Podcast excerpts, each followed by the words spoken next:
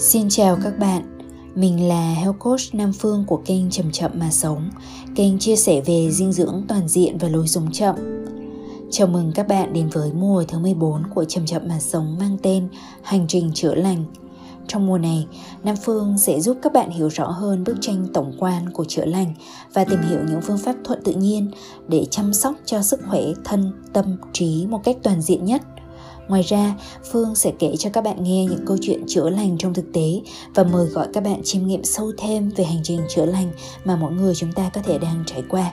Nếu đây là chủ đề bạn quan tâm, hãy nhấn nút theo dõi podcast và đón nghe vào mỗi tối thứ ba hàng tuần nhé.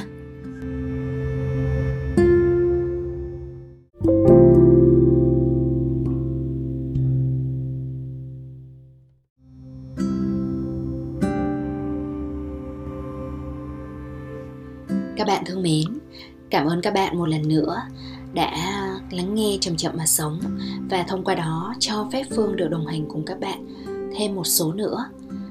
Trong tuần này thì có một cái dịp đặc biệt là ngày 8 tháng 3, ngày mà ai ai cũng nói rằng đó là ngày phụ nữ, là ngày mà phụ nữ được tôn vinh. Thế nhưng dù là ngày nào trong năm á, thì Phương cũng chúc cho tất cả chúng ta đều tận hưởng được cái sự dịu dàng, mềm mại uyển chuyển của tính nữ ở bên trong mình. Mà nếu đã nói là tính nữ thì thật ra là có trong tất cả chúng ta. Đôi khi là phương còn chúc cho các anh nhiều hơn.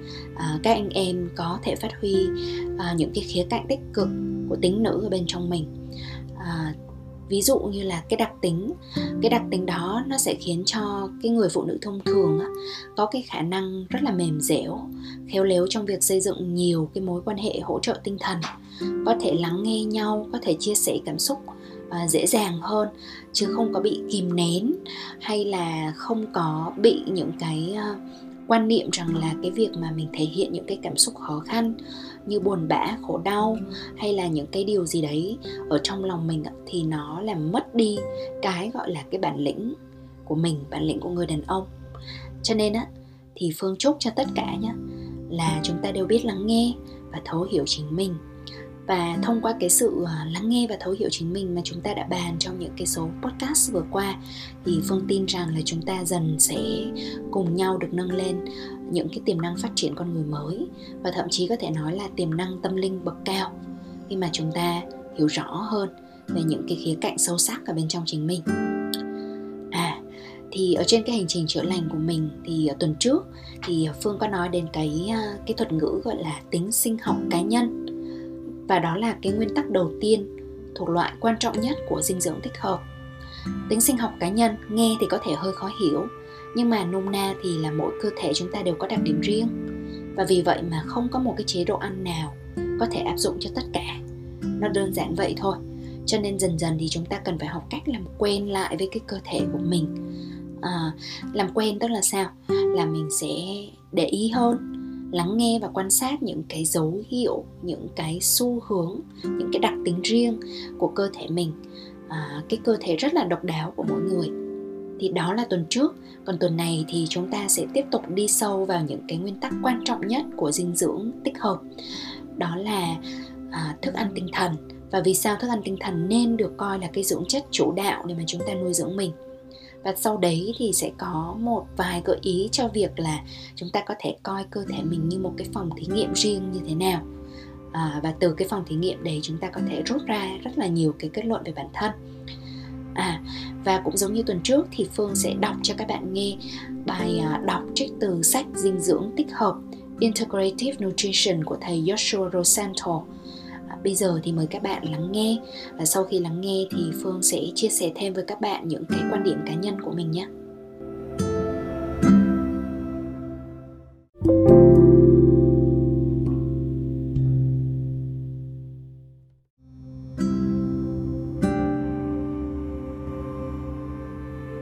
Thức ăn chủ đạo. Trích cuốn sách dinh dưỡng tích hợp, tác giả Joshua rosenthal Ok, hãy quay lại với nguyên tắc này. Thức ăn trên dĩa chỉ là một phần nuôi dưỡng bạn, bên cạnh những khía cạnh khác trong cuộc sống. Hãy thử nhớ về một thời gian bạn từng yêu đương say đắm. Mọi điều thật hào hứng, những sắc màu rực rỡ, sự thân mật thật kỳ diệu, một cái chạm của người thân yêu và cảm giác hứng khởi giúp bạn duy trì năng lượng bạn như đang lâng lâng nhìn say đắm vào ánh mắt của người kia bạn đã quên khuấy mất việc ăn uống và vẫn tràn đầy sức sống. Hãy hồi tưởng lại khoảng thời gian khi bạn được tham gia vào một dự án thú vị. Bạn thực sự tin tưởng vào những gì bạn đang làm và cảm thấy tự tin và được thôi thúc. Cảm thức về thời gian lùi xa. Nhiều giờ trôi qua, bạn đã phát triển sự tập trung vào chỉ một điều duy nhất. Giờ ăn và ngủ không còn liên quan gì nữa. Bạn có nhớ về thời điểm khi bạn còn là một đứa trẻ vui đùa ở bên ngoài không? Đột nhiên mẹ bạn thông báo giờ ăn đến rồi và bạn hãy mau mau về nhà. Nhưng bạn dường như chẳng đói. Bạn muốn chơi nữa. Niềm đam mê chơi đùa đã thu hút toàn bộ tâm trí bạn. Đôi khi chúng ta được nuôi dưỡng không phải bằng thức ăn mà bởi năng lượng ở trong cuộc sống. Những khoảnh khắc và cảm xúc này chứng minh rằng mọi thứ đều là thức ăn. Chúng ta có hàng ngàn trải nghiệm trong đời có thể khiến mình mãn nguyện về thể chất, tinh thần, tình cảm và tâm linh chúng ta khao khát được chơi đùa, vui vẻ, được đụng chạm, lãng mạn, thân mật, có tình yêu, thành tích, thành công, nghệ thuật, âm nhạc, thể hiện bản thân, lãnh đạo, hưng phấn, phiêu lưu và phát triển tâm linh. Tất cả những yếu tố này là những dạng thiết yếu của sự nuôi dưỡng. Chúng ta càng biết cách kết nối chúng lại với nhau, cuộc sống của chúng ta càng trở nên thú vị và đáng sống bấy nhiêu dinh dưỡng phổ thông và dinh dưỡng hiện đại, tập trung vào đường bột hoặc đạm, thực phẩm tươi hoặc thức ăn nhanh. Thực sự chỉ là một nguồn dinh dưỡng mà tôi gọi là thức ăn phụ. Nếu chúng ta không chết đói, các chiều kích khác của trải nghiệm sống thường quan trọng hơn nhiều đối với con người so với những gì chúng ta đưa vào miệng. Thức ăn phụ, hay còn gọi là thức ăn vật chất, không mang lại cho chúng ta niềm vui, ý nghĩa và sự thỏa mãn nhiều như cách mà thức ăn chủ đạo, hay còn gọi là thức ăn tinh thần cung cấp. Khi chúng ta sử dụng thức ăn phụ như một cách để giảm bớt hoặc ngăn chặn cơn đói của mình đối với thức ăn chủ đạo cả cơ thể và tâm trí đều phải chịu đựng. Tăng cân chỉ là một trong những hệ quả.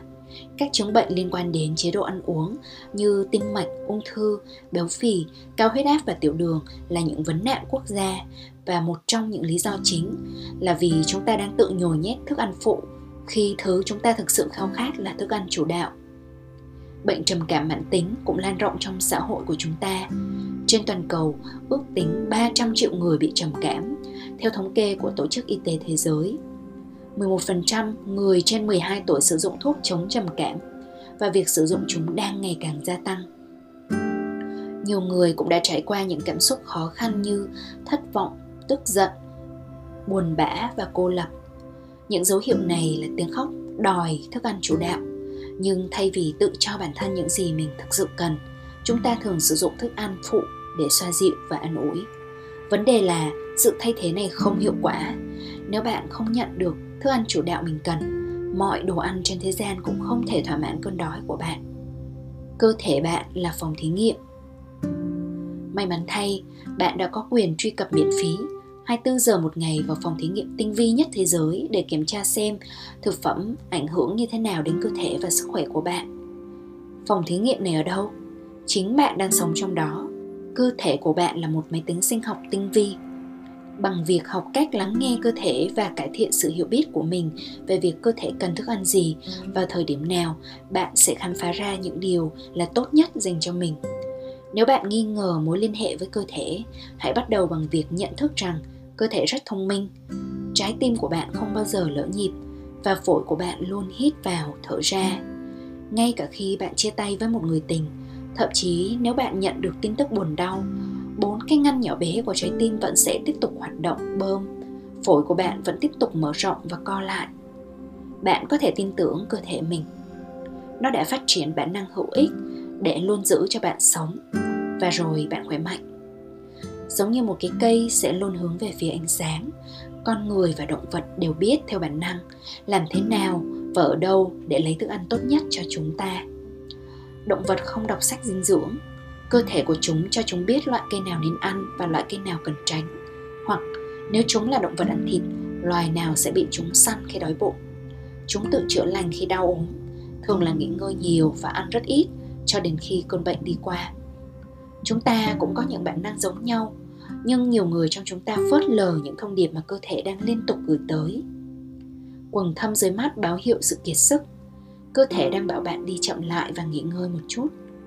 Táo bón và trướng bụng là dấu hiệu rằng một cái gì đó bạn đang ăn hoặc cách bạn đang ăn nó không thích hợp.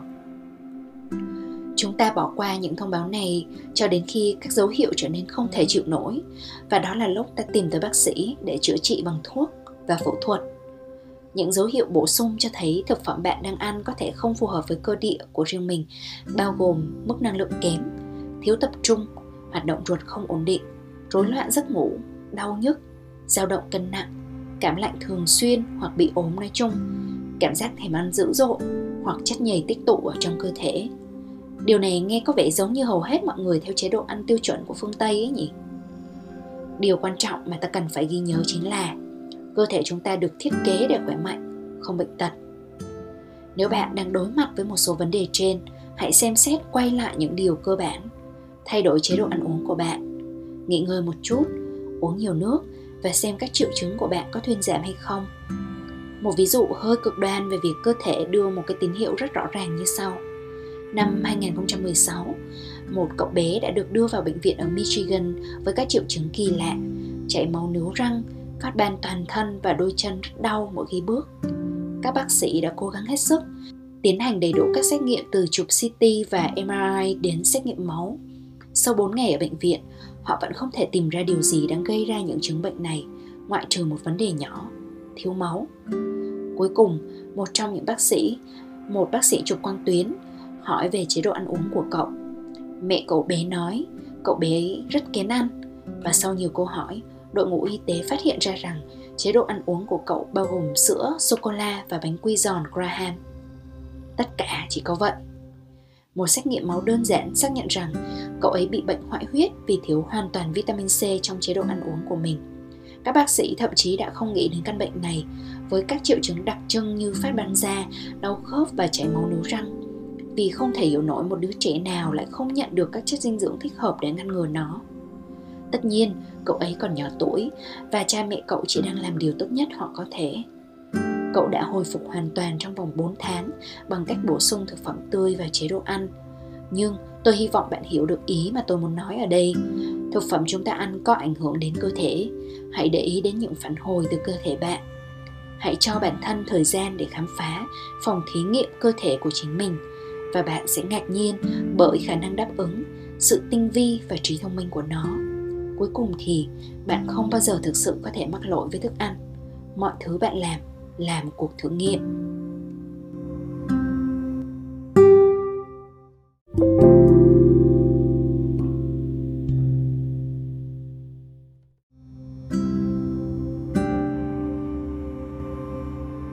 Các bạn thân mến à, vừa rồi là cái đoạn trích của tuần này. Trên cái hành trình chữa lành của chúng ta ấy, thì mỗi người thường sẽ phải đối mặt với các tổn thương thể chất lẫn tinh thần. Và một cách tự nhiên thì chúng ta hay tìm đến với à, thức ăn để mà chữa trị cho mình này. À, cho dù là bổ sung hay là kiêng khem. Và chúng ta cũng tìm đến thức ăn để mà xoa dịu cái tinh thần của mình đúng không nào? Nhưng mà cái điều quan trọng ở đây là chúng ta phải phân định về cái giới hạn thực sự của những cái thứ mà chúng ta dùng để nuôi dưỡng mình. Mỗi cái thứ mà chúng ta nạp vào bên trong thực sự là thức ăn mà chúng ta dùng để nuôi dưỡng cơ thể hay là thức ăn mà chúng ta dùng để mà xoa dịu cái tinh thần của mình? Và chúng ta có đang cố gắng bù đắp cho cái sự ờ, thiếu hụt tinh thần bằng một cái dạng thức ăn vật chất nào hay không? Thông thường ấy, khi mà chúng ta có những cái vấn đề về tinh thần kéo dài thì thức ăn vật chất cùng lắm chỉ đóng vai trò sơ cứu tinh thần ở trong ngắn hạn thôi và thông thường những cái thức ăn mà chúng ta hay tìm đến thì thường có lượng calorie cao, nhiều đường, nhiều béo để mà có thể khiến cho chúng ta cảm thấy hạnh phúc, hưng phấn ngay lập tức.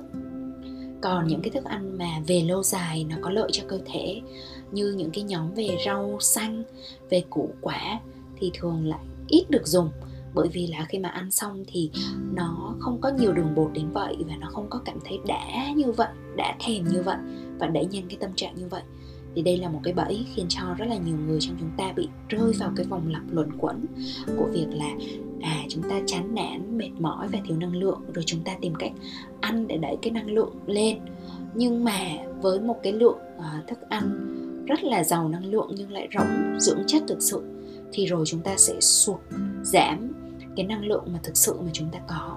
Giống như là một cái thiết bị mà nó cứ bị mòn pin dần vậy đó. Sẽ có bạn nói rằng ạ nói lý thuyết thì dễ, nhưng mà hiện tại thì chán nản và mệt mỏi quá, chưa biết làm thế nào cả.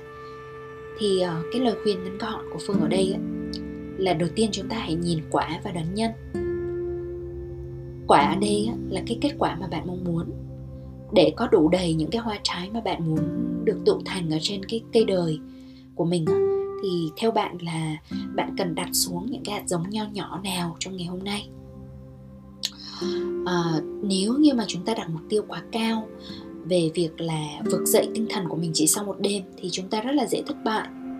Nhưng mà nếu như chúng ta biết cách bẻ nhỏ mục tiêu và chỉ tập trung vào từng bước nhỏ thôi như vậy thì có hiệu quả hơn không các bạn? Ví dụ nhé đây là cái chiến lược của phương. Ví dụ nếu như mà à, mình muốn chạy đủ được từ 5 cây, 10 cây hay sau này chạy marathon. Thì thay vì là ngay lập tức phải chạy đủ được từng đấy km một ngày trong tất cả các ngày trong tuần thì trong cái lúc mà mình đang cảm thấy rất là chây ý thì mình chỉ cần đặt mục tiêu nhỏ là chỉ cần xỏ giày vào thôi và đi ra ngoài trời thôi là được tính là thành công rồi. Thì uh, uh, đây là một cái câu chuyện thực tế thì khi mà phương đưa ra một cái gợi ý như vậy thì có một bạn mà phương nói chuyện ấy, thì bạn mới bảo ơ đúng rồi chị ạ. Em ờ, uh, cũng đã áp dụng cái tips này của chị. Và khi mà em chỉ cần đặt mục tiêu là xỏ giày thôi và đi ra ngoài trời thì khi mà đã đi ra ngoài trời rồi thì em cảm thấy rất là rất là thoáng đãng và muốn được chạy bộ thêm được đi bộ thêm chị ạ. Đấy thì chúng ta chỉ cần cho mình cái mục tiêu là mình mình mình đi ra ngoài thôi. Và tương tự như vậy đối với tất cả những cái dạng mục tiêu khác ví dụ như là thay vì mục tiêu là phải cải thiện một cái mối quan hệ tình cảm hay ngay lập tức phải có một anh người yêu trong mơ chỉ sau một thời gian ngắn thì tại sao chúng ta không đặt mục tiêu là chỉ cần chủ động nhắn một cái tin rủ rê hẹn hò thôi?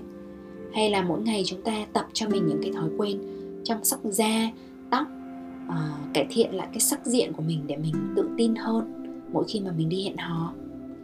Và điều này cũng tương ứng đối với những cái khía cạnh như là sự nghiệp. Nên một cái sự nghiệp lừng lẫy nó cũng không thể được uh, xây dựng trong vòng một tháng. Thông thường thì nó là cái kết quả của nhiều năm huân tập nhiều năm uh, tập trung và phát triển. Vậy thì uh, nếu như chúng ta có một cái sự nghiệp lừng lẫy một doanh nhân thành đạt đi hay là một uh, một người uh, chuyên gia nào đấy rất là tự tin vậy thì có phải rằng chúng ta sẽ phải có trang bị cho mình những cái cuốn sách về cái cách tư duy này và thói quen của những cái người đã thành công trong lĩnh vực đó? Chúng ta phải giao du và học hỏi từ với họ, đúng không?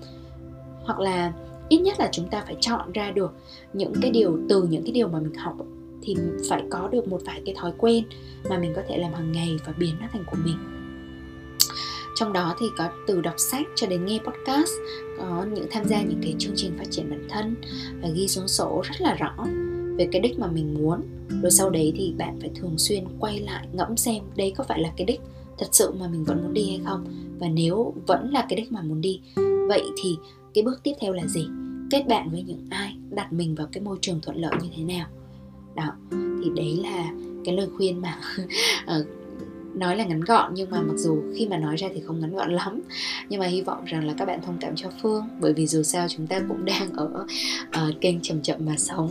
Chúng ta được phép rông dài một chút phải không nào.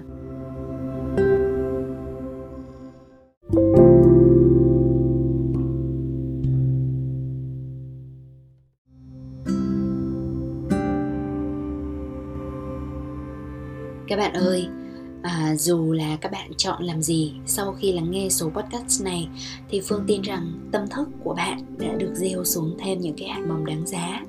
Thậm chí nhiều bạn đã có sẵn cái hạt mầm này trong chiều sâu tâm thức rồi. Và mỗi lần bạn nghe phương lặp lại những điều mà bên trong bạn vốn biết sẵn thì những hạt mầm đó lại được tưới tẩm và sẽ sớm được đánh thức sẽ sớm một thành cây. À, bạn đừng quên check mô tả podcast nhé để mà nhận thêm những cái tư liệu hữu ích cho quá trình phát triển của bạn và nếu như bạn muốn gieo những cái hạt mầm này đến cho cả những người thân à, lan tỏa đến cho bạn bè nữa thì hãy à, chia sẻ podcast này đến cho họ và nếu được thì bạn hãy cho đội ngũ của Nam Phương một chiếc review tích cực để mà tụi mình có thêm động lực à, đi gieo hạt, đi ươm mầm trong tâm thức của cộng đồng nhé. Tuần sau thì chúng ta sẽ tìm hiểu tiếp về những cái sợi dây liên hệ giữa thức ăn và tâm trạng. Hy vọng là được gặp lại các bạn. Còn bây giờ thì chúc cho bạn có ngày thật vui và đêm thật yên.